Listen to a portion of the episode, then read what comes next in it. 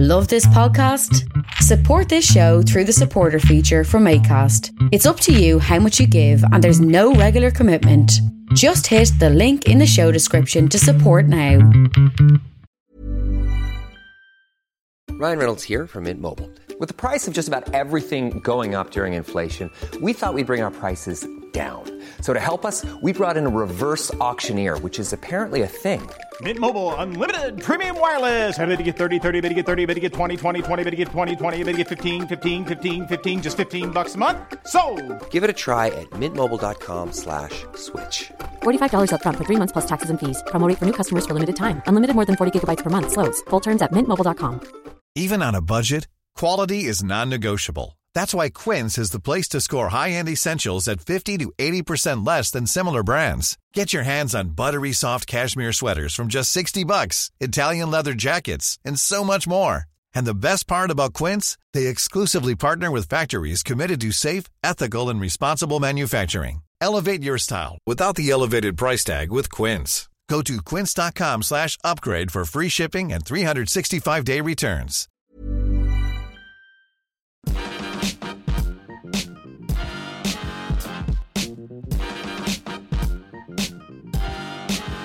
Hello and welcome to episode 74 of the Partly Political Broadcast. I'm Tiernan Douieb and like Prime Minister and the only living person to ever have rigor mortis, Theresa May, I too think British people have never truly felt home in the EU. Which is why we treated it like a hotel, airing our dirty laundry hoping someone else would clean it up, demanding services just for us, and now after trashing the place are not entirely sure what we did but realise we aren't happy about it as we have a hangover that really really sucks. But still, we're asking for a complimentary late checkout. On Friday, Theresa May made her lowly anticipated speech in Florence to an audience with absolutely no one from the European Commission in it, and instead only people who'd flown from Britain attending. Yes, the British Prime Minister went to Florence essentially to tell British people how important it is that in future it should be harder to go to Florence. That's not what she said exactly, although I'm not 100% clear on what she did say, as I spent ages watching the broadcast trying to adjust the volume to get rid of the aggressive sound of white noise, before realising that that was just May talking in the way she usually does. The main bulk of her speech appeared to be to try to appeal to both Leavers and Remainers, and she successfully did that by making both groups feel angry and underwhelmed all at once. I know it's an easy comparison to say the main content of the speech, you know, if any of it was content, sounded like a pathetic breakup chat, but it's very hard to compare it to much else. I mean, Theresa May pointed out that the UK have chosen to leave, but hey, the EU's doing really well anyway and is sure it'll be fine and maybe we can just be really good friends, before then asking if we can have an extra two years transition period after March 2019, you know, for clearing our stuff out because we don't really have anywhere else sorted to stay yet. I almost wonder if we'd have had a better result if we'd just ghosted the EU and sent sexts whenever we were in town, hoping it'd work out as a friends with benefits scenario. May mentioned the big issues of Northern Ireland, EU citizens' rights, and the so called divorce bill, but didn't actually commit to any decisions on any of them, making me more certain than ever that Theresa May runs off algorithms made up of things people read out aloud from newspapers because they don't understand them. The Prime Minister finished after what felt like fucking years by saying it would be up to the leaders to set the tone, which, if that's the case, based on that speech, it'll be a horrible endless droning noise for at least three years.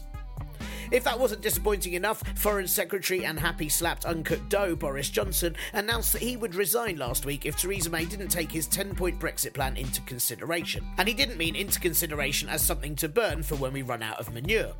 But according to his allies, Boris Johnson did force the Prime Minister's hand, so she didn't opt for the Norway option, because hey, why would Britain want to mimic the happiest country in the world in 2017?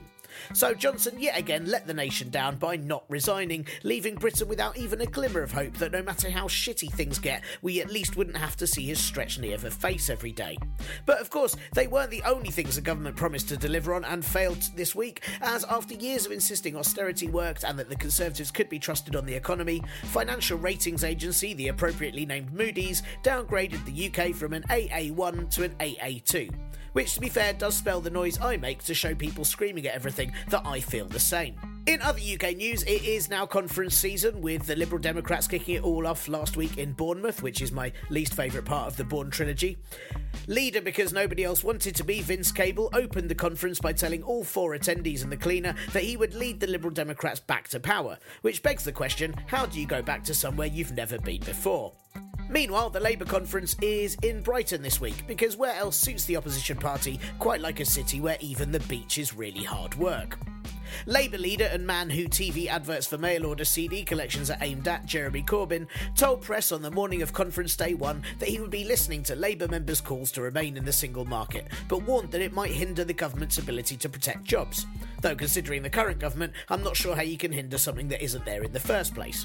At the Labour conference, members decided that there are to be no votes on Brexit during the event, because the only thing that helps the public have faith in an opposition party more than them not having a stance on the biggest political change in the UK in years is them not even having a stance on having a stance on it. Meanwhile, in Germany, Lego hair model Angela Merkel is still Chancellor after her party, Christian Democratic Union, has come out on tops in the Bundestag elections, with the opposition Social Democratic Party trailing behind.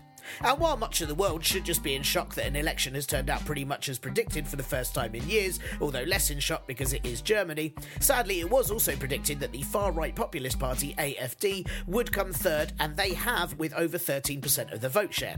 This means they're set to get about 90 seats in the German parliament, which will likely mean some very nationalist policies could get pushed through. And that's hugely worrying for Germany, and also a real shame that the notion that, of course, Germany's election turned out exactly as predicted might not be the only old fashioned stereotype of that country that may be resurfacing after this. AFD leader Frauke Petry has already resigned and decided to be an independent candidate, which at least bodes well for the rest of the country who aren't fascists if the party who seek to unite everyone through nationalist ideals can't even stop themselves dividing. The other party leader, however, Alexander Gauland, have said the AFD will fight off the foreign invasion. So let's just hope they mean they'll be spending a lot of time indoors taking vast amounts of vitamin C. Speaking of fascists, US President and only known child of the mother of vinegar, Donald Trump, has spent most of his weekend condemning American football players for not being patriotic enough. It seems that in 2017, kneeling down during the national anthem to protest against racial prejudice doesn't follow the American dream anymore. Though, to be fair, when the dream has become a repetitive, terrifying nightmare of a giant orange demagogue shouting until everything becomes devoured in his mouth bile to make it appear similar to his own image, then it is much better if you skip patriotism for a little while. This followed a week where Donald Trump made a speech to the UN where he described North Korea's leader and teacup garbage pail kid Kim Jong un as Rocket Man. I can only assume Trump is too stupid to remember anyone's actual names, so his visors have to give him dumbed down tags for them all. I'm guessing Theresa May is known as Handy Holdy Robot, Putin is probably Scary Daddy, and Justin Trudeau is known as the one Melania keeps looking at all funny. In his speech, Donald Trump called North Korea and Iran rogue nations, which I think means they're part of the Star Wars saga. And he said that they're all going to go to hell, which is just below Trondheim in Norway, so I hope they pack their winter gear. The president of the UN, Swedish Foreign Minister Margot Wallström, said Trump's speech was the wrong speech at the wrong time to the wrong audience. I'm guessing the right speech would have been anything said by almost anyone else, the right time probably the 1940s, and the right audience anyone who still watches Michael Bay films. North Korea responded to Trump's comments by Kim Jong un calling Trump a mentally deranged dotard, which is an Old English term for someone going senile. Having Kim Jong un, a man that supposedly had surgery to look like his granddad, call you bonkers should definitely be a wake up call to Trump. It reminds me of when I was told I was wasted by the resident pisshead at our uni. Really shocked me and made me not drink for at least a whole day. Okay, half a day. Okay, look, I had a water in between beers, but hey, I definitely took note.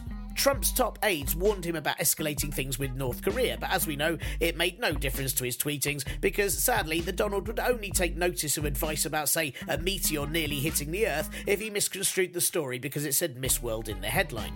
So instead, Trump tweeted that Kim Jong un is a madman who would be tested like never before. But who knows what that means from someone who'd struggle with an intelligence quotient challenge.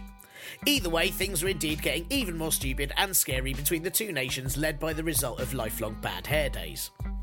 And Japanese Minister Shinzo Abe has announced that he is calling an election a whole year early, predicted to be on October 22nd amid the national crisis of threats from North Korea. Abe is doing this because he's gained popularity in recent weeks. And I mean, I wonder why. I mean, I can't imagine how everyone would be distracted from the allegations against him of cronyism when all they have to worry about is all those sirens warning them of imminent missile strikes. I sort of get the feeling that Abe is the kind of leader who'd hold an election in a classroom just after a bee's flown in. And that is a really fun note to start the hello admin with, isn't it? Um, hello. I mean, I am struggling to find a comedy angle for all the possibilities of World War III starting, apart from the fact that, hey, the logo could look really cool because it'd be like three W's, but the last one would be on its side, like a three. Um, hey, I mean, do you do graphic design for terrifying global nuclear war situations? If you do, don't give me a call. Maybe just think about your life because you've made some real errors. Anyway, um, hello to you, partly political listener, and I hope you are having a grand old week. Um, I'm recording this week's show from Ireland. I'm currently in beautiful Cork, which is lovely and sunny outside, but I wouldn't know because I'm trapped in a room. Um, I've had some very fun shows over here indeed, and I've also been attempting to drink all of the Guinness. Um, I don't want to guess, I'm not 100% sure, but I think I'm about 75% of the way through all the Guinness so far. Uh, so, uh, as a result of my location travelling and all the shows I've been doing at the Dublin Fringe and Cork Comedy Festival, this week's show might be a little light, uh, unlike me, after all the Guinness I've been drinking. Um, apologies for that, but it will be back to full whack next week, and thank you as always for listening to this weekly shoutings. Um, also, this week, big thank you to Graham, who bought me a few Guinnesses, um, sorry, coffees at the Ko-fi site, which is Ko-fi, ko-fi.com forward slash parpol bro, if you'd like to donate with a one-off payment. And if you'd like to donate towards this show uh, more regularly, because it makes your ears and brains all happy, then you can head there, or you can become a Patreon donator at www.patreon.com forward slash parpol bro, where you can still get the recording of my Ed Fringe show uh, that I performed in August, but only for another week. So if you want that, get on the case ASAP. ASAP. And of course, if you're as broke as I am because you've just spent all the money you earned doing shows uh, on Guinness, then why not just give this show a lovely five star review on iTunes, Pocket Cast, Stitcher, or on, hey, scraps of paper thrown along your route to work so someone else uses them as found poetry and then is disappointed when it's even more boring and inane than found poetry usually is. Yeah, I said that. What are you going to do, found poets? Send me a threatening letter composed of someone's shopping list and a torn birthday card? You just try it. So, there is not much else to mention uh, this week in the admin bit, but let me just recommend another podcast to you for some interesting listening, if I may. Um, the Brexit podcast, uh, as it says on the tin, is a weekly podcast discussing all two sides of Britain shooting its own foot in order to stop anyone else wearing its trainers, i.e., Brexit. And this past week, they had Pete North from the Leave Alliance, who is sort of progressive Leave group and not at all aligned with the racist bunch. Anyway, um, it's a genuinely interesting chat, and one that were I to have any faith that the government will listen to anything other than Boris Johnson's whale cries, it does give you some possibilities for all of this ending more like, say, Return of the Jedi than Empire Strikes Back, which is bad in terms of films, but better politics wise. I mean, you know, except for the Ewoks, who I'd have no qualms about harvesting for IKEA rug fur. Anyway, it's genuinely very interesting and uh, has, I think, probably some of the most interesting ideas for the possibility of a good leave that I have heard so far. So do check it out. That is the Brexit podcast. Um, oh, and this week I'm not going to be looking much at the German election because I'm going to do stuff about that on next week's show when I've sobered up from all the Guinness enough to use my GCSE German skills to not just laugh at the fact that the German word for art is Kunst. Kunst. So instead, on this week's show, I interviewed Matt Turner, who is the editor of independent left wing news site Evolve Politics. Uh, plus, there is Brexit hoo ha and conference hot news, uh, political conference that is, despite my desperate want to just talk about pears for five minutes instead to cheer everyone up. But you can't have that on a politics comedy podcast, as the content about pears is never ripe and juicy enough. Like like pears. Do you see what I did there? I said, right, oh, Jesus, sorry. Anyway, just quickly, before that is a bit of this. Secretary of State for Environment and stunt double for Annabelle, Michael Gove, has been accused of suppressing, no, not just everyone's sex drives every time you realise him and his wife, word troll Sarah Vine, have children, but also figures about food price hikes after Brexit. The government refused to publish a report by DEFRA, the Department for Environment, Food and Rural Affairs, which means farming stuff, not when people cheat on their partners in the countryside, um, all about the increase in food costs, because the government say a premature disclosure of information could seriously mislead the public which, considering their record of the last few years, would have made me assume they'd release it as quickly as possible if misleading the public is the consequence. Unite the Union, who represent food workers, among others, have sent a Freedom of Information request for the report, but the government have rejected it. I mean, why let people know it's going to get harder for them to eat? It might cause them to do something irrational like protest, you know? I mean, if they have the energy. Food prices are already rising post the referendum, especially food from abroad, with chocolate money now having more worth than the pound in most other countries. The food industry is concerned that post Brexit there may be cost hikes for a new inspection routine so Grub can meet various worldwide trading standards rather than, you know, just EU ones. So, were DEFRA to release these figures, while it could cause outrage, it might also allow things to be put in place to prevent this happening when the final Brexit deal is sorted out. It is incredible that the government now appear to not want people to even be able to buy their cake in the first place, let alone eat it. Or perhaps it's all just part of Gove hoping that if most people in the UK die of starvation, by proxy the NHS will gain about £350 million extra a year just because there won't be anyone to see anymore, and therefore old badly taxidermied Weasel Chops Gove would have been right all along. You know the House of Lords, right?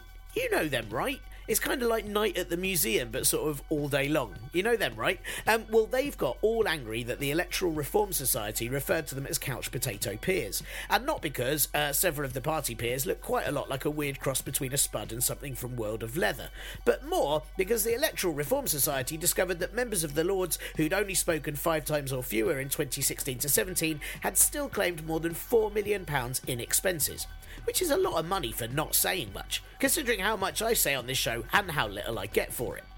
You'd sort of hope those five things the Lords had said had been real corkers, like proper Facebook meme level, mic dropping pearls of verbal awesome. But while there are some very excellent peers like Baroness Tanni Grey Thompson, who was a guest on this show back in episode 52, and in fact the most active members only claim half the allowed expenses, it's more likely that those only saying five things are members such as human bagpipe Andrew Lloyd Webber, who only pops by to vote for cutting tax credits because the hypocrisy of believing in something for nothing culture while you leech cash for spending most of your year sponging expenses and hanging out with tax dodging Gary Barlow is totally beyond him. The Electoral Reform Society also found that 4% of peers had not spoken or voted at all in the last parliamentary year, and the Commons Speaker John Bercow has now called for the Lords to cut the numbers of members from 798 to around 400, which would cut costs quite a lot. The House of Lords spokesman criticised the electoral reform comments, though, saying that it focused too much on verbal contributions because, yeah, guys, they make loads of methane contributions as well. Uh, but actually, the House of Lords spokesman did point out that the House had tabled 5,608 amendments to legislation, asked the government 7,395 written questions, and published 170 committee reports all in the same year. Which is a lot when you think about it. I mean, go on, think about it. Yeah, see, it's loads. But the House of Lords are looking into cost cutting as well, and as peers don't get salaries, it is the expenses that have risen dramatically and need to change. There's a lot of call for hereditary peerages to go, which I agree with, and then maybe anyone who really doesn't ever attend should just be let loose, and that way it would be far more efficient and cost effective. And maybe Andrew Lloyd Webber might finally get pushed back into the sea so he can whale underwater with his relatives instead.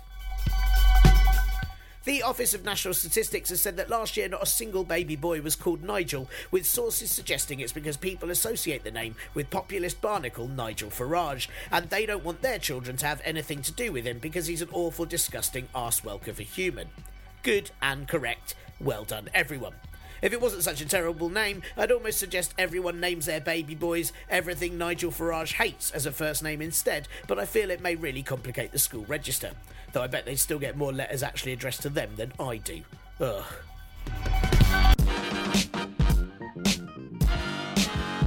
Where do you get your news from? Old fashioned newspapers once you've peeled your last few greasy chips from them and realise you've eaten half the headline and that's why that is banned now? Or perhaps you leave 24 hour news running on your television despite knowing it's why you won't listen to anything anyone in your real life says unless it's preceded with a dun dun dun dun. Or maybe you get your news from news people on the social medias, or your local town crier, or perhaps your weekly stalk that flies over all the houses and squawks things you should know about in Morse code. Oh, is that last one just me? Ah, weird. The way in which we digest our news has changed, especially as it now isn't part of our chips, and there are so many sources with so many of them politically biased in one way or another due to ownership or target audience that it's hard to know what to read when for the right information. The last couple of years have seen the decline of print media, meaning that online newspapers are now competing with the rest of the internet for readership. And that means that the rest of the internet has realised that actually, thanks to low website costs and a much wider reach than a print run, rather than having to choose between papers with perhaps a tired prerogative and mogul ownership, new news sites can emerge that focus on the news and info they want to portray. This means, in the case of right wing and alt right politics, sites like InfoWars and Breitbart have appeared, regularly ignoring all facts to shout at scared white teenagers till they become racists. Or in the UK, Guido Fawkes, which took the idea of everyone's favourite fireworks based criminal and made him into a news site that's like if your curtain twitching nan had a weekly meeting with the kid at school who tells porkies and wets the bed, and then they wrote a blog together. Then there are various political sites like Wings Over Scotland, which focuses on Scottish politics, and I guess by the name is run by a news stalk. Political betting, which I guess makes sense as I'd class many politicians as successful odds. Uh, politics.co.uk, which I use quite a lot and is edited by Ian Dunt, who's been on this show a few times. Uh, Huffington Post, BuzzFeed, Total Politics, and Politics Home, to name a giant's handful. And then on left wing politics, you have sites like The Canary, which is also a type of news bird and has been in the past criticised for disregarding editing guidelines and promoting incorrect info, but is now to be regulated by Impress. Uh, then you have Media Diversified, which aims to change lack of representation in media by people of colour. Left Foot Forward, Squawk Box, also done by Storks, Labour Left, and Evolve Politics. Phew, there's loads, right? So how do you choose? Well, for this week's show, I interviewed Matt Turner, who is the editor of the latter one of those, Evolve Politics, because I wanted to know why on earth anyone would run an independent news site, how he guarantees the news is correct and regulated, and if creationists regularly insist his site doesn't exist. Okay, I didn't ask him the last one, but the others are questions I'm genuinely interested in as someone who reads so many different things all week to make this podcast. How can I be sure I'm getting the right information when there's so many sites to choose from? And why does everything have to have such clickbaity headlines that I will absolutely click on like a Pavlov's millennial? Matt very kindly agreed to let me ask him all these questions despite the stupid time schedule I gave him because of all my travels this week. So, whether you're a fan of Evolve Politics or not, I do hope you find this chat about the ever changing face of news very interesting. Oh, and uh, this week, a very quick Excuses, excuses. Uh, so I told myself that it was something to do with the room I was staying in in Cork, which made the recording at my end sound like I'm doing it through a balaclava. Um, I'm not, and I wasn't, uh, despite how comfy that would have been and how upsetting for the people in the rooms opposite that could have seen through my window. Um, but it wasn't that. It's actually because I'm very tired and I thought I was going to be kicked out of my hotel room, and I accidentally recorded through my headphones instead of through the microphone. So I sound very muffled and all a bit crap. I have tried to fix it as best as I can, but hey, it doesn't matter because you're mainly here to listen to Matt, and he sounds fine and has a lovely radio voice, almost a bit like Tom Ravenscroft. Um, so uh, there is a little bit of background noise on his end as well, but it should be all okay. Uh, I'm yeah, sorry. Jesus, how have we got to 74 episodes? I still can't record a bloody interview. Anyway, I do hope you enjoy. Here is Matt. Hi, Matt. Thank you very much for speaking with me today. Um, first question, probably quite uh, quite a good one to start with, is what prompted you to start the Evolve Politics website? Yeah, definitely. Um, thanks for having me on. And I would say, you know, Evolve Politics was created around the same time that um, Jeremy Corbyn was elected leader of the Labour Party in um, 2015, and it was created. You know, it was it was to kind of counteract um, a lot of the reporting which which we'd uh, which we'd seen from the right wing press about Jeremy Corbyn. It's proven to be, you know, a very valuable tool in not only kind of rebutting misinformation about him or the Labour Party or the wider left in general but also kind of reporting on those um, marginalised issues that are often quite, co- you know, conveniently um, omitted from much of um, mainstream political discourse. And I think the the argument aimed at us in the first place when we started this was that these marginalised issues, um, stuff like cuts to the benefit system, um, you know, they're they're not in the public interest, so the mainstream media aren't reporting them. But if that was the case, you know, why are sites like Evolve Politics and the Canary doing so well and growing so rapidly? You know, we had um, 1.3 million unique hits in the month of May. We've hit a million. Um, uh, you know, every single month since we've had you know, I think the week before the election, we had a Facebook reach of 17 million. Um, analysis from BuzzFeed and The Guardian has shown that our articles have been reaching just as many people, if not more people, than the kind of traditional mainstream media outlets online. So it's safe to say, you know, it's it's um, it's exceeded my expectations so far, and yeah, it's been a it's been a crazy couple of years, really. Because I, know you, um, I saw on your bio that you, you, worked in the press beforehand. Is it? Did you find it very evident when you were working? Uh, I think you worked for the Independent didn't and, and, a couple of things like that. Did, did you find it very evident that there was a lack of reporting on certain social issues? Um, well, I was I was always a commentator, so I've only really um, loitered in the opinion section of places like the Independent and RT. Um, but obviously, you know, I do see a what I perceive to be a lack of balance, um, not just in the right wing press. You know, that's kind of you know we, we take that as a given, but also in the centre left press in places like the Guardian, um, the Independent not so much, but you know magazines like the New Statesman and the Mirror. We felt that not only were they not strong enough in defending what we perceive to be you know a really hostile attitude towards um, Labour and Jeremy Corbyn, but you're right, yeah, they they were often um, not as um, not as perceptive on social issues as we felt they could be. So instead of um, you know badgering them to do it, we thought we'd kind of um, you know take that into our own hands and try and create something new and accessible. Sure, and, and it was um, because I mean this isn't something uh, new. Sadly, obviously the press have. I mean, from my point of view, I've, I've, I've definitely noticed a bias in the press for quite some years, yeah. and probably probably my whole life really, or as long as I've you know been able to read newspapers.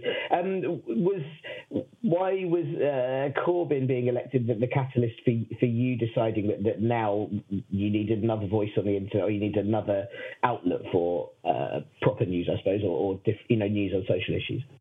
Well, I think the the kind of um, hostility aimed towards Jeremy Corbyn it was a completely different kettle of fish. I mean, obviously the right wing press are always going to hate the Labour Party. They hated Ed Miliband and they went for him, but this is a kind of new level of vitriol aimed at one man. I think what changed it for me personally was, um, you know, reading the comment sections in places like the Guardian. This is supposedly, you know, a um, a left wing Labour sympathetic paper, but you really wouldn't realise that looking at the comment section. Some of the stuff that they they were saying about Jeremy Corbyn. They really were aping the um, right wing rhetoric on mm. him and his leadership.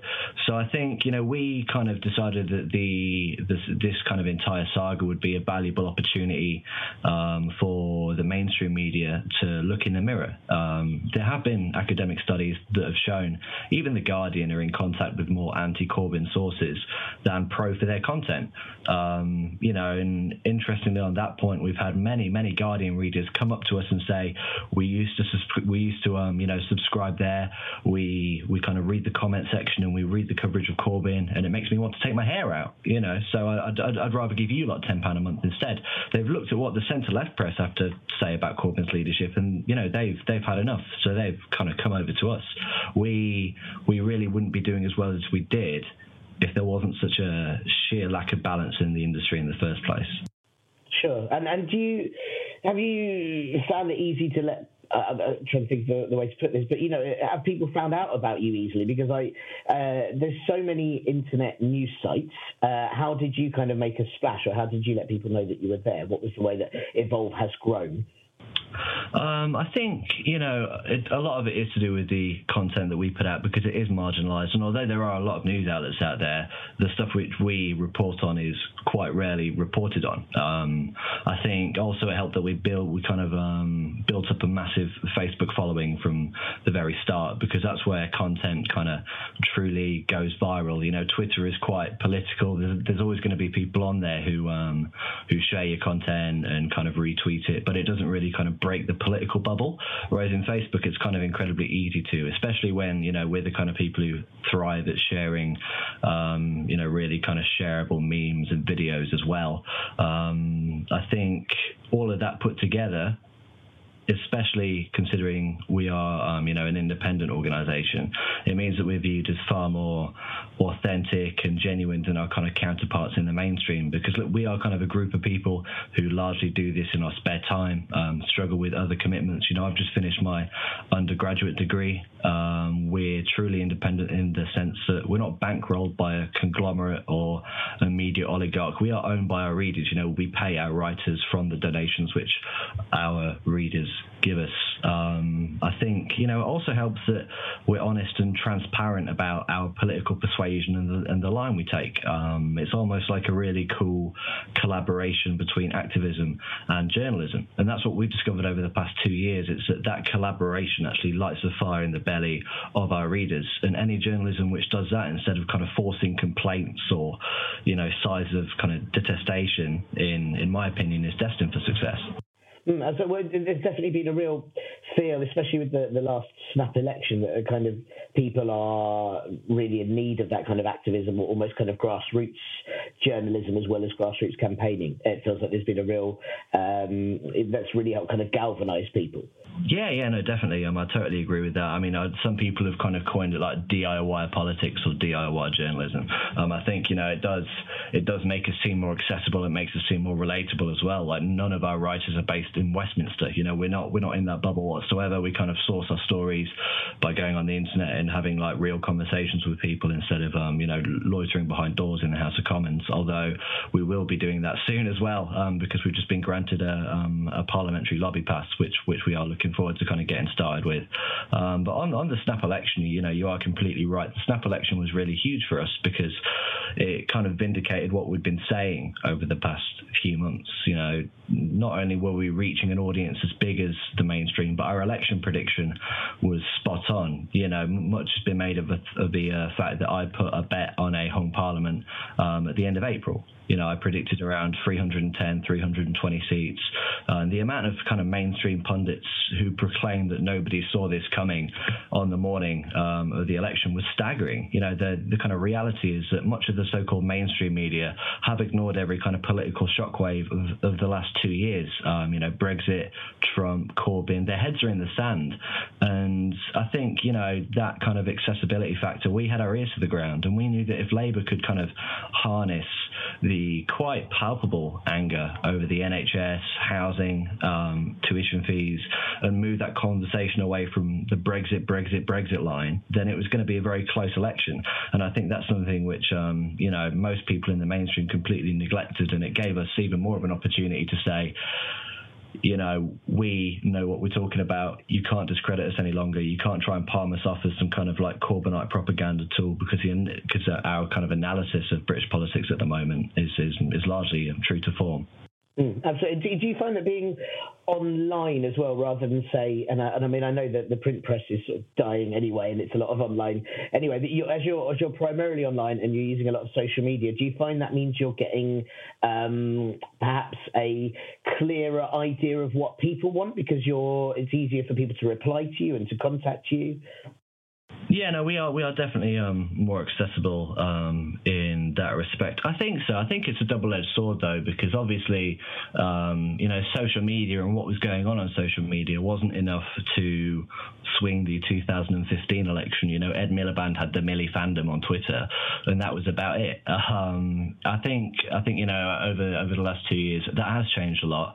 Um, more and more people are getting their news from social media now. Um, you know, the the trust in the print press and the traditional media is declining year on year still. And this is only the beginning, in my opinion. You know, at the moment, social media is, um, I think it's reached a point where it is able to influence the outcome of the election, as we saw in the snap election in June. Um, but like I would stress, this is really only the beginning for the influence that people on social media could have. We could really, you know, if we do harness it over the next five years, over this kind of um, over over Theresa May's term, then you know our impact and the the influence that we have on British politics could easily double or triple by then. And do you think that's that's partly because I mean, uh, one of the things I've noticed about your site is that you have uh, very serious articles, but you also have some that have uh, they use quite sort of um, evocative headlines in a kind of BuzzFeed, BuzzFeed style manner. You know, this uh, what was the one I saw today? This is why millennials will never get on the housing line with never in kind of capital letters, and, and I mean that absolutely appeals to me. That's what I click on. But is that and you post a lot of memes and a lot of gifs, and so are you kind of embracing? Um, you know, are you aiming at a certain age demographic? Because that's that's a kind of internet article that aims or feels like it aims at, at kind of millennials and younger. Um, yeah, yeah, definitely. Well, I guess you know we we, we definitely try to. Um, we've we've always tried to kind of um, fall on the right side of the line of. Um, headlines which are intriguing and accessible and easy to understand, but also don't kind of delve into this like really, really bait kind of clickbait content. We we do try to kind of stray away from that. Um, when when we're looking at kind of um, who we target age demographic wise, it's really interesting because a lot of people have kind of asked this to uh, ask, ask me this before.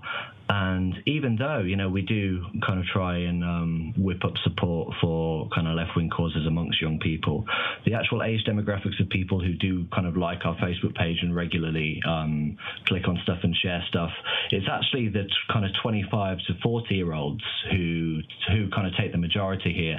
Um, I guess, you know, a lot of them are using social media now as well. A lot of them are on Facebook. So I wouldn't really read too much into, into that because we still do get, you know, a lot of kind of 18 to 24 year olds, a lot of students, um, you know, a lot of people in universities up and down the country. They they've all heard of the Evolve Politics and they've all heard of the Canary, and you know that's that's really great for us because that's what the Corbyn movement was um, was kind of founded on. It was offering a real choice for you know mostly people under 40 who felt that like they weren't in control of their lives anymore. Yeah, sure. I mean, it's. I mean, I'm 36, and it does it does appeal to me. But I'm just in, in my head. I think, as, as you're saying, uh, you know, there, there felt like there was a, a, a, rise of youth votes for Labour, and so that's why I wondered if um, social media and kind of galvanising people in that uh, forum is has helped that. Yeah, yeah, definitely has. Um, you know, it's, it's, the the kind of um, the kind of content that we put out has got a really viral quality to it. Not not kind of every article will will do as well as we want, obviously, but the the amount that we did during the election and since the election as well, it's clear that we're having kind of a real impact on people's timelines, which we didn't really have um, probably up until you know the start of this year. Um, I think considering we're outside of the Westminster bubble, you know, it's been it's been pretty impressive. I think um, some kind of BuzzFeed analysis which got put out just after the election that it, um, kind of insinuated that one of our stories on the elephant ivory trade and a kind of um, Tory MP lobbyist that could have swung at least one seat in the 2017 general election just from being shared on social media alone, which is you know absolutely massive, really. Yeah, absolutely. And um, the big question is how do you, because you're an independent site, how do you regulate uh, your contributions to the site? Because I know that the Canary have just been, uh, they're now being regulated by Impress, which is a very recent development.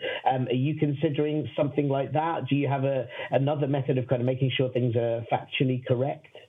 Um, Impress Impress actually approached us um, last month, and we did politely decline um, the offer. Um, not because we we don't want to be regulated, but we, we didn't feel that that was the right fit for us at the time um, you know, we take we take fact checking and accuracy very very seriously. And I mean, if if you look at the site, you wouldn't really find any any real problems with any of the content that we put out, which can't be said of you know all of the um, all of the kind of new left wing media sites out there at the moment. Um, we wear our political allegiances on our sleeve, but yes, you know much of the right wing press, like the Sun, still try and claim that they're objectively reporting the kind of salient issues of the day, and they've kind of you know gone as far as to say that they think we're too biased to be a part of the lobby, um, you know, the parliamentary lobby, and we're too biased to be a serious contender um, in this kind of new changing media landscape, and I think that's absurd. You know, I, I think they really ought to look in the mirror because you really couldn't tell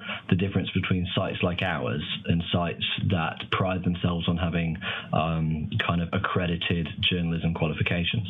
Um, you know, if, if, you look at some of the garbage, quite frankly, coming out of places like um, the Sun, where they did something about Jeremy Corbyn doing a dance at Remembrance Sunday Parade, you know, that that that was just absurd. We have never delved into um, completely fictitious stuff like they have to be honest with you. Um, we we really don't have a problem with accuracy. Um, we don't have a problem with fact checking. We kind of pride ourselves on going through a kind of three stage editing process. Um, we pride ourselves on the amount of hyperlinks we like to put in articles, and the only reason why people, you know, kind of sometimes insinuate that we do have a problem with accuracy is because they know that as journalists they're guilty as sin of spinning in the exact same way. So, you know, I, I don't know what else I can say. We're playing the game. We're, we're, kind of playing the game that they've created, and we're starting to beat them at it. You know, these these kind of qualifications or regulators like Impress has never really been indicative of high quality reporting. All you've got to do is look at the kind of many inaccuracies of um, newspapers when reporting on parliamentary affairs involving the Labour Party to kind of see that. I think in this day and age, you know, it's safe to say that there are many kind of different routes into journalism, and we're incredibly proud of ours. Planning for your next trip? Elevate your travel style with Quince. Quince has all the jet setting essentials you'll want for your next getaway, like European linen, premium luggage options, buttery soft Italian leather bags, and so much more. And is all priced at 50 to 80% less than similar brands. Plus, Quince only works with factories that use safe and ethical manufacturing practices. Pack your bags with high-quality essentials you'll be wearing for vacations to come with Quince. Go to quince.com/pack for free shipping and 365-day returns. Ever catch yourself eating the same flavorless dinner 3 days in a row, dreaming of something better? Well, HelloFresh is your guilt-free dream come true, baby. It's me, Keke Palmer.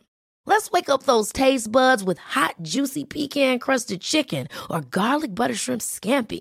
Mm. Hello Fresh. Stop dreaming of all the delicious possibilities and dig in at HelloFresh.com. Let's get this dinner party started. Hey, it's Ryan Reynolds, and I'm here with Keith, co star of my upcoming film, If, only in theaters, May 17th. Do you want to tell people the big news? All right, I'll do it. Sign up now and you'll get unlimited for $15 a month in six months of Paramount Plus Essential Plan on us. Mintmobile.com slash switch. Upfront payment of $45 equivalent to $15 per month. Unlimited over 40 gigabytes per month. Face lower speeds. Videos at 480p. Active Mint customers by 531.24 get six months of Paramount Plus Essential Plan. Auto renews after six months. Offer ends May 31st, 2024. Separate Paramount Plus registration required. Terms and conditions apply if rated PG. And we'll be back with Matt in a minute, but unfortunately, first, it's time for this week's. Brexit fallout! Brexit fallout! Brexit fallout! So, Theresa May's speech happened, and that is definitely one of the things you could say about it. And another thing you can say about it is that it generally caused less ripples than a duck farting in the bath. The three main issues up in the air that are causing stagnation in Brexit negotiations are Northern Ireland's border with the Republic of Ireland, the rights of EU citizens in the UK, and the payment to the EU that honours the commitments of the UK's membership up until 2020. And those areas were mentioned, but more in passing than in depth. You know, like the way you might throw in that the criminal looked like he probably drinks tea while spending the rest of the witness report unnecessarily telling the police about all your favourite movie files that you had on the laptop that was stolen. On Northern Ireland, Theresa May said that we will protect progress made in Northern Ireland, which I assume she means about the border with the Republic, otherwise, the DUP might ruin that agreement they have, as progress is definitely not what they're about. May also said we will not accept any physical infrastructure at the border, which is good but doesn't actually provide another solution. Unless it is a hint that they're going to have some sort of ghost infrastructure where spectres pass through traded goods to check them, or a philosophical barrier where you're not asked what you're carrying over but why you're carrying it, or it's more likely that she still just doesn't have a clue. Both the Irish Taoiseach Leo Varadkar and the European Parliament Brexit coordinator Guy Verhofstadt have said that the UK have not yet found a satisfactory answer to the border issue and that a unique solution has to be found. Personally, I suggest the unique solution of Guinness. I mean, it won't really help the border issue, but based on my past week here, it's very tasty and would at least make everyone feel temporarily happy until they sober up and realise how shit things are. On the rights of EU citizens in the UK, Theresa May said, We have made significant prowess on how we look after European nationals living in the UK. But then she didn't say what that prowess was. I mean, anyone can do that. I can tell you I've made significant prowess in being able to shoot flames from my elbows, but unless I show you a picture of a very awkward incident at a snooker club, it means nothing. May went on to say, We want you to stay, we value you, and we thank you, which feels not unlike when a parent tells their kid, We want to keep the dog, we really do, before then saying that we can't and sending it to be put down. And on the divorce bill, Theresa May said the UK will honour commitments we have made during the period of our membership, which is what you're meant to do. But she didn't mention exactly how much the UK would be paying. Lots of papers have said that there would be an offer of 20 billion euros, but she didn't mention that in the speech at all. It kind of reminds me of when friends of mine are trying to split the bill at a restaurant, and I just keep pretending that I don't know what mine comes to, hoping that they'll just tell me a figure eventually and I'll get away with all that extra ice cream I had. So, the speech didn't say anything we really needed to know, which feels like a tradition for May, but the one thing we did find out is that the UK will be looking at a two year transition period after March the 29th, 2019, where we will have access to the single market, customs union, and all that, and keep various laws and procedures in order to give us more time to work out what on earth to do. It's kind of like large scale stalling because they finally realised triggering Article 50 without any plans in place was like hitting the airlock door button before popping your spacesuit on. But I wouldn't go so far as to say May realising they need more time on this is a good thing, as two years still feels very short sighted for all the work that needs to be done. But the short sightedness is definitely improvement on her previous complete blindness and insistence on walking into the same walls over and over again. Overall, though, uh, we mostly learned that with no EU officials attending May's speech and her using taxpayer money to head over to Florence, it's almost as if the subtext was hey, on the plus side, once we leave, leaders that no one has any faith in can't just have freebie holidays in Europe anywhere near as easily. I can't help but feel if Theresa May was a real British patriot, she'd have done the speech from a caravan park in Cumbria. Meanwhile, at the Labour conference, members voted not to discuss Brexit at the event because, hey, it's no biggie. Why bother? It's not like it's a hot topic or anything. I mean, who's talking about Brexit? Only losers. Uh, grassroots movement Momentum had urged its members not to support the motion on Brexit, and instead they pushed for the subjects at the conference to be Grenfell Tower, rail growth and investment, public sector pay, workers' rights, the NHS housing, and social care, which are all important. And while there has been a lot of anger that Brexit wasn't chosen, Labour have backed that it wasn't chosen, saying that it's the members who choose the motions and that Brexit will be discussed across the board, which it has to be considering that it's going to affect nearly all the areas they're going to be discussing otherwise. It seems pointless discussing workers' rights if you have absolutely no idea what they're going to be in two to four years' time. Though it does appear that Brexit was mainly not chosen so that it didn't highlight divides in the party on it, and it would make the appearance that they're now building a consensus across the different factions. Yeah, cool. I mean, now instead everyone can just see all the infighting in Labour that will occur about areas like rail or social care instead. Great. Shadow Foreign Secretary Emily Thornberry insisted Labour's frontbench were all pulling in the same direction over Brexit, but of course that could mean that they're all pulling away from each other while facing inwards. Shadow Secretary for Brexit Keir Starmer made a speech to the conference on Monday where he accused the Tories of joyriding the economy off a cliff edge, which is not fair as I don't think they do anything for joy as that's not how the dark side works. Starmer said he didn't think the options of staying in the single market or customs union should be swept off the table just yet, but when criticised that Labour had basically let the Conservatives do what they want, Starmer said that rather than lay down rash ideological red lines during negotiations, Labour had settled on a position that respected the result but also prioritised the economy and trade in exit talks, which sounds a bit like a paradox to me, as it's going to be pretty hard to do the latter when you're absolutely doing the former. Starmer insisted that Labour are the grown ups in the room when it comes to Brexit negotiations, but considering they aren't in the room when Brexit negotiations happen, that means they've left Grandad Barnier with a petulant child David Davis and no emergency number to call if he runs out of nappies. Still, though, it is hard for Labour to have a strong stance on Brexit when the people they're opposing don't even have a stance or even an awkward sitting position and instead are flailing around on the floor like a struggling bug. Perhaps if May can work out exactly what it is her government is doing, the negotiations can move on and then Labour can actually assume an opposition position. Or, more likely, it'll get to 2021 and May will make a speech in Rome, probably symbolising, as she says, the eternal city and eternal relationships between UK and Europe, while the rest of the world will realise, oh, she's there because it's the home of the collapse of an empire. Then her speech will say something about how, hey, sorry we still have that DVD of yours, but I don't know where it is now, before asking if there's any way we can push things back another few years as she got distracted by things and promises that she'll get on the case as soon as she's binge watched Stranger Things Series 5. And now, back to Matt. Sure. Well, it, it's. I mean, it, it's interesting you say because I do think you know the uh, the illusion of a press regulator actually meaning things are regulated isn't isn't necessarily it doesn't necessarily work um, as we've seen with a lot of the, the print press. But it, but I, I wondered if because I think. Um, even though people are very on board with online news sites now and use them regularly, it's still a fairly new development in terms of media. And I think, especially when you look at a lot of the independent kind of right wing news sites, if you look at sort of the, the horrors of Breitbart or Infowars and things like that, which all they do is they kind of push out a lot of fake news. Um, do you think that makes it hard to convince people of left wing news sites that they're any different? You know, news sites like yourself or the Canary or Media Diversified or any of those.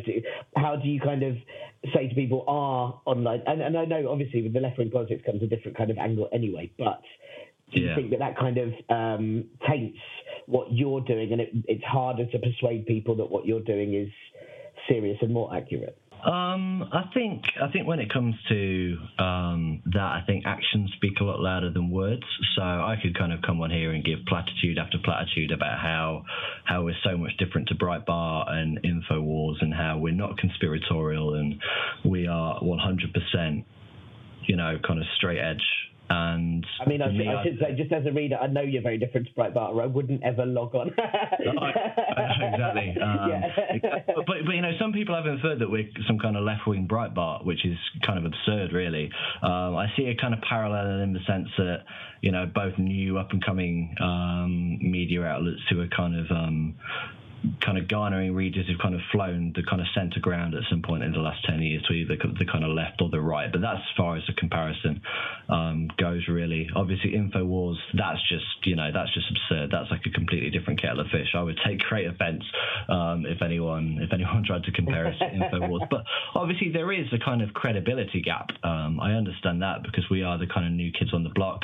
Um, that credibility gap is, um, you know, getting smaller and smaller by the day because we keep on being proved right. Um, you know, nobody can pick apart any of our articles because when they try to, they often find that you know the the kind of sources that we have generally are bang on. You know, some people have complained um, about us writing about the bias of maybe the BBC or the mainstream media, and some people have just kind of taken a headline or taken like um, a subheading and said this is this is absurd, this is inaccurate. But if they look at the article, we're usually sourcing kind of in-depth academic analysis, um, you know, of the BBC. There's many papers on the systemic bias of the mainstream media um, against kind of left-wing causes in general, um, or even quoting, you know, the BBC Trust themselves, who ruled that Laura Kuenssberg's comments on Corbyn and Shoot to Kill left a lot to be desired. So, you know, I think, you know, even if a criticism does come our way, I think we're doing them a favour. Um, we don't mean to be kind of vitriolic about it, but you know, the, the problems which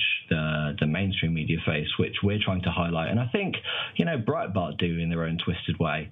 Um, you know, it, there's clearly a systemic and pervasive problem, and we're deeply concerned about the impact on public opinion this might have. Yeah, I view this as an antidote to the Daily Mail and Breitbart, not the equivalent. That's a difference.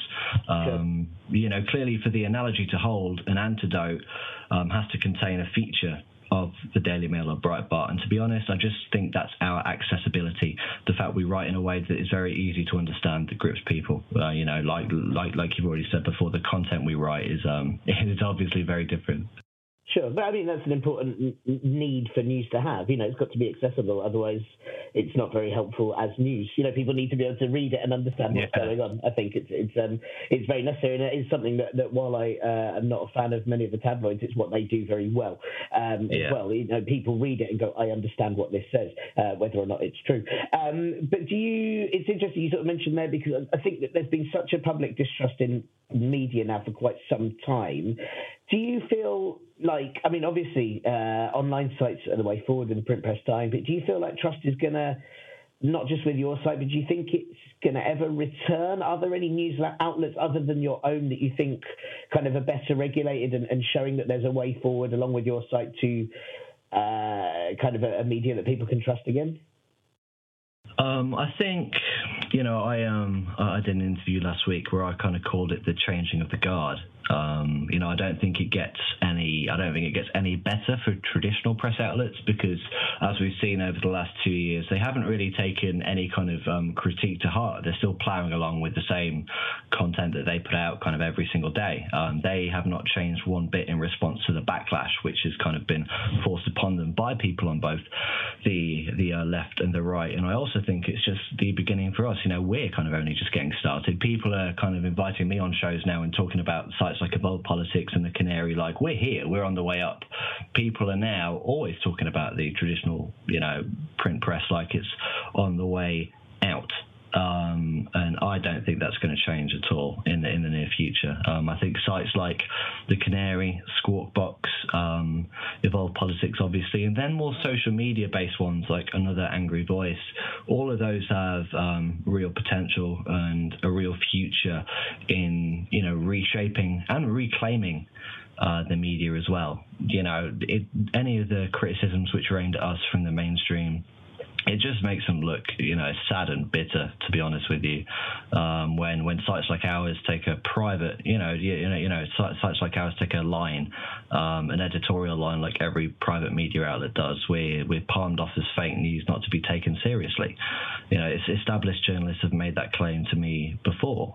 Um, and at the end of the day, people aren't stupid. They know that the kind of so-called war on fake news has often been driven and publicized by the very people who are signaling their fake outrage over it now. They, they, they see the double standards.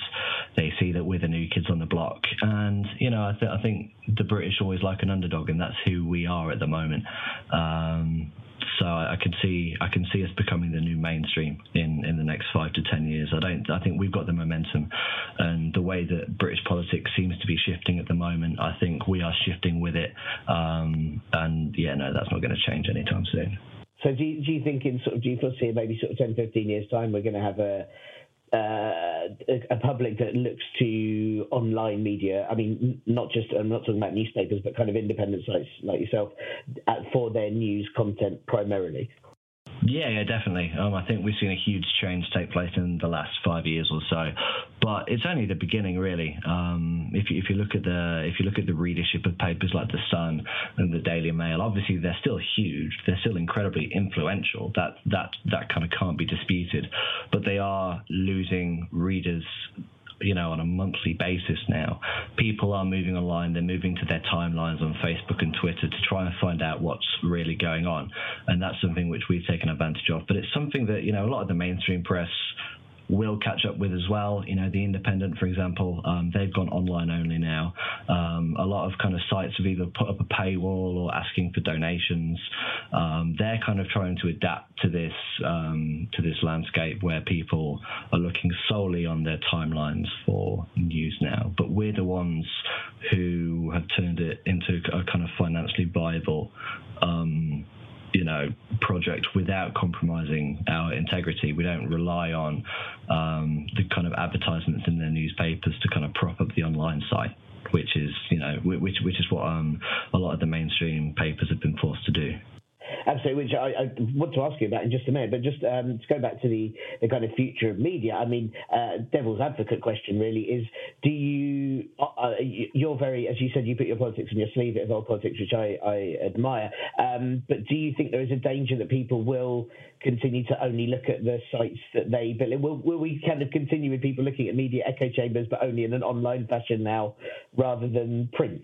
You know, because I, as, as someone that does this myself, I very much look at a lot of the sites that I like first and the ones yeah. that I agree with.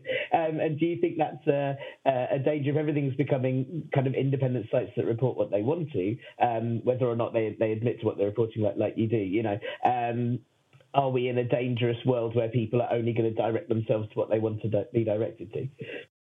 Um, I think that's a really interesting question because when, when we first launched, you know, that accusation was kind of aimed at us immediately. Oh, yeah, you just you're just kind of preaching to the converted. You're preaching to that kind of Labour supporting bubble. But I think when something truly goes viral on social media, um, every single bubble kind of gets burst immediately. And that's what we found. You know, yes, some of our articles may only be read by people who agree with us or people who back, you know, Jeremy Corbyn or like huge lefties, but the the kind of viral articles which we get, we we we burst that bubble um, a long time ago because as long as the headlines are intriguing, as long as the headlines are accessible, even if you don't agree with it, you kind of want to click on it to find out what's going on and what we're saying. Um, and in that process, I, I honestly do think you win over a few hearts and minds as well because it just offers that alternative point of view. And I think social media in particular exposes people to more alternative points of views. Even even if you don't click on it, you see the headline, you see the kind of caption, and you see the comments underneath, and, you, and it, it, I think it gets something in your brain working a little bit more. Um, and you don't really get that with traditional print press. Sure. It, I mean, I do also think that a lot of the, for example, on your site, a lot of the issues you tackle are social issues, and a lot of people um, are interested in them, if not affected by them, uh, which obviously will draw people to be interested by the pieces themselves. Um, I wanted to just go back to the, the funding uh, that you mentioned earlier, because uh, obviously the big problem with media that we've had for years is a lot of the large corporations are backed by big uh, moguls or oligarchs, and that's why uh, you know they often have quite an opinionated voice, but it does give them financial backing. So you said earlier that you um, pay all your journalists through donations that you get. How viable is that? Can you continue in that manner? I mean, I sort of remember that there were papers. There was the New Day that lasted only a handful of months earlier in the year. You know, yeah. it's quite hard for new media sites to kind of keep going. Yeah. Um, well, what I would say is, you know, we, we kind of pay our writers in two ways. You know, we do have adverts on the site, and we do get um, we do get paid for those adverts. Um, that's just kind of standard Google AdSense. So we're not kind of striking deals with, um, you know, HSBC or BAE Systems or God knows who to do like a front page splash. Um, but we pay our writers a flat fee, like I said, as well as 50% um, of the advertising commission that they bring into the site. The flat fee fee actually varies on a monthly basis, which makes it more sustainable for us.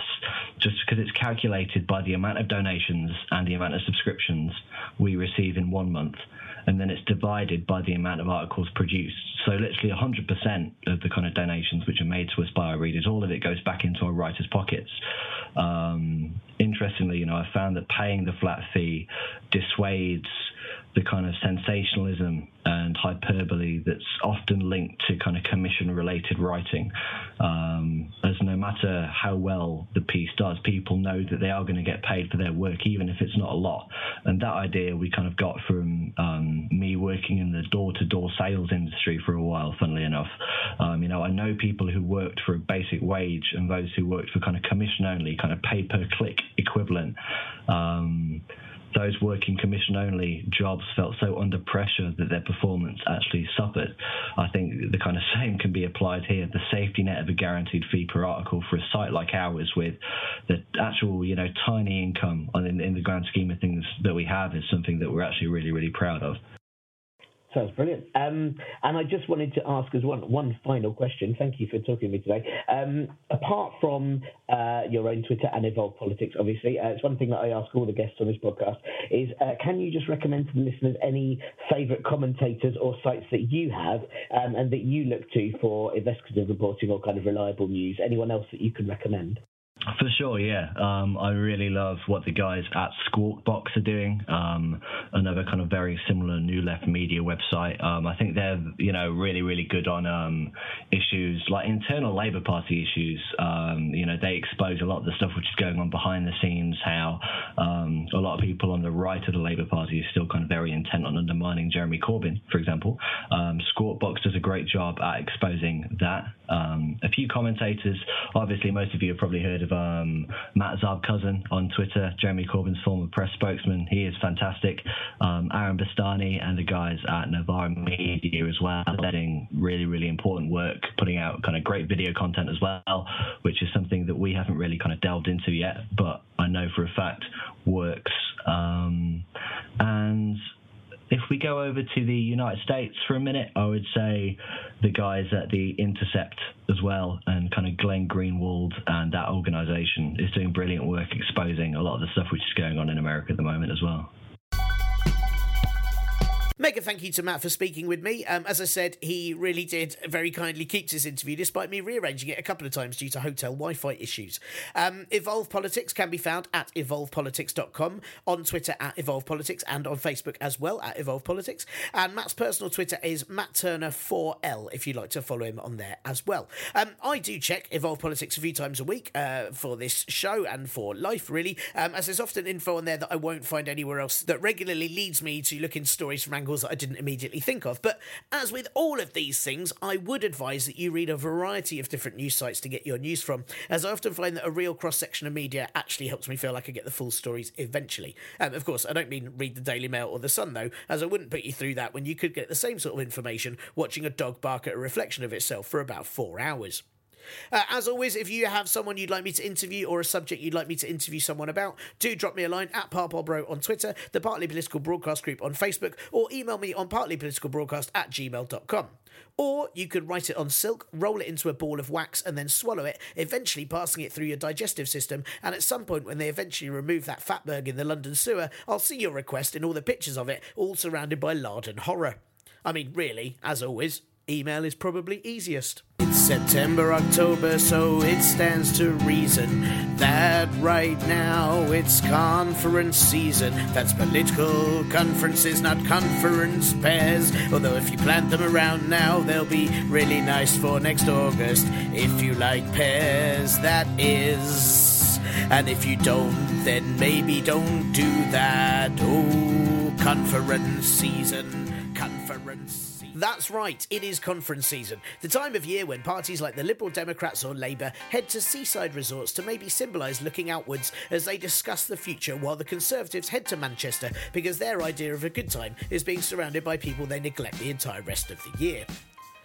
I am heading to one day of the Labour conference this week, and so I will try to get my I am heading to one day of the Labour conference this week, so I will try my best to get some vox pops from people if I can. Although, despite contacting the press office over a month ago, I've still not heard if I'm allowed to take my microphone without a press pass, so we'll see what happens. I mean, I may just deliver you a variety of different clips of audio of me being bundled out of a number of different venues. But until then, I thought it'd be good to have a quick update on highlights of the Lib Dems and Labour events so far. First up, the Lib Dem conference last week, which was opened by new old leader Vince Cable, who maintained that they are the party of Remain. And while I once could make the joke that they should just be the party of the few that are remaining, they have now membership of over 100,000 people since the Brexit referendum, as the result of being the only fully pro Remain party. Vince Cable berated Corbyn for sitting on the fence about Brexit, and he said that the Conservatives are putting internal politics before the lives of 4 million EU citizens in the UK and UK citizens in the EU. Cable demanded that the British public had given a vote on the outcome of Brexit, which he said wasn't a rerun or a second referendum, and then said that it was, but it was one about facts. I mean, fair play, but if the last few years is anything to go by, I'm worried most people would vote against facts after denouncing them all as fake news. Deputy leader of the Lib Dems, Jo Swinson, made her first speech since announcing that she wouldn't be running for leadership earlier in the year. Her speech also pushed for an exit from Brexit, which I guess would be a Brexit or an ex Brexit. Oh ah, god, why won't someone just think of podcasters like me when they do the marketing on these things? Fuck's sake. There was also a debate at the Lib Dem conference on the emergency motion of delaying the rollout of universal credit because, as predicted, it's more of a universal disaster, with many waiting ages for money to arrive and is contributing towards the increase in homelessness as payments to landlords are being made late. The Lib Dems voted to demand that the government pause the rollout, which is good, uh, though you do sort of wish that maybe they should have mentioned that way back when they were in the coalition government. On the fringes, members attended a reception for the British Association for Shooting and Conservation, two words that don't usually go together. I mean, do you shoot first and conserve later, or is it the other way around? There were also fringe events by the Green Liberal Democrats who used the conference to launch a fully costed plan for a zero carbon Britain by 2050, which is a good and necessary idea. And they were discussing about how we move on from the dark shadow of Nick Clegg's failed promise on rising tuition fees, which still looms over them. But overall, the opinion is that with Vince Cable only becoming leader two months ago and only a slight rise in seats at the snap election, the Lib Dems are still finding their feet as to who they now are. As it stands, Cable intends to lead the Lib Dems to power by, he, as he says, offering a mix of hope and realism. Two things that really don't go together much in today's world, but hey, at least if it doesn't work out for them, they can probably get some sort of deal with Pixar. The Labour conference is still underway, and I'll report more on it next week. But before it started, there were already indications that they are still less of a party and more of a squabble, as various key figures, including Andy Burnham, were kicking up a stink as to why they couldn't speak on the main platform. Corbyn said it was to allow delegates more speaking time than in the past, so there'd have to be fewer speakers to allow for this. I mean, as someone who's organised comedy gigs before, he could have at least allowed Burnham an open five spot in the middle, so he could then advertise his solo show about how I escaped the Westminster bubble elsewhere, which probably has a poster with Burnham superimposed over an image from the 70s TV show The Prisoner.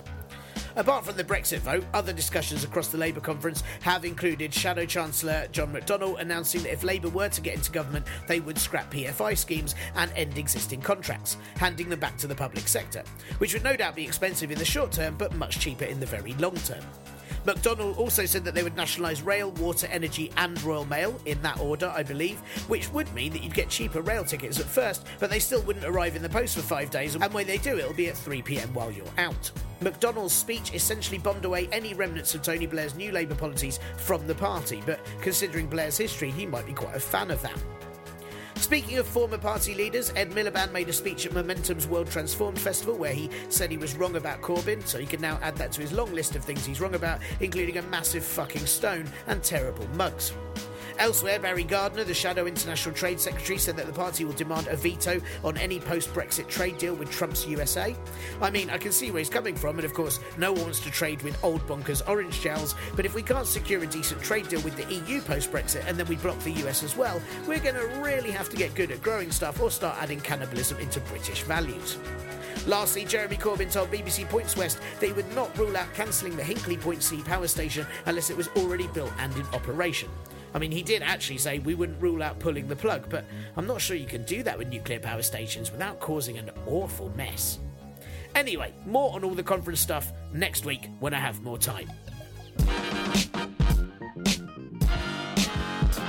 And that is all for this week's Partly Political broadcast. Thank you once again for listening. And if you haven't already subscribed, please, please do. Also, please give the show a review on your favourite sites, web or landfill. And if you can afford to, please chuck me a donation to patreon.com forward slash parpolbro or kofi.com forward slash parpolbro.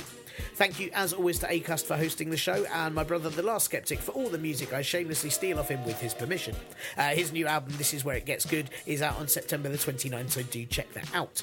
And by the time you hear this show, I'll be at or have been to a day at the Labour conference, unless I've got trapped in the middle of a West Side Story style fight between party factions and I don't make it out of there alive, or at least without being covered in various badges, stickers, and knitted goods. Uh, and I'm going to report on all that I see and uh, attend next week, so you can look forward to that. I'll also no doubt be talking about Donald Trump tweeting that his dad is bigger than Kim Jong Un's. I'll be all up in your ears then. Bye! This week's show was brought to you by the number 2021, which is both the year that Brexit transitions will be done now, and if you write it vertically, the only number that looks like a Cyclops Elvis doing an ambivalent expression, which he would do if we were around in 2021, when no doubt the Brexit transition still won't be over.